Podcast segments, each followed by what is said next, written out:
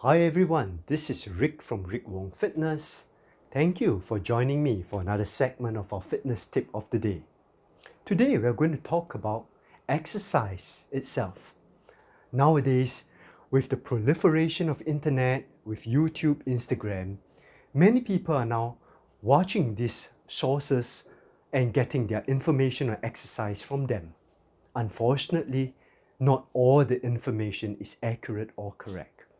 For most seniors, midlife, and older adult population, may I suggest that whenever you embark on an exercise program, stick to the basics.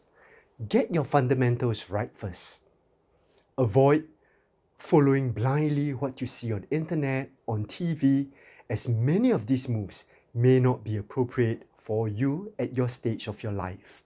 So once again, start low, start easy, work on your basics, work on your fundamentals, and you'll never go wrong. Thank you very much. Once again, this is Rick Wong.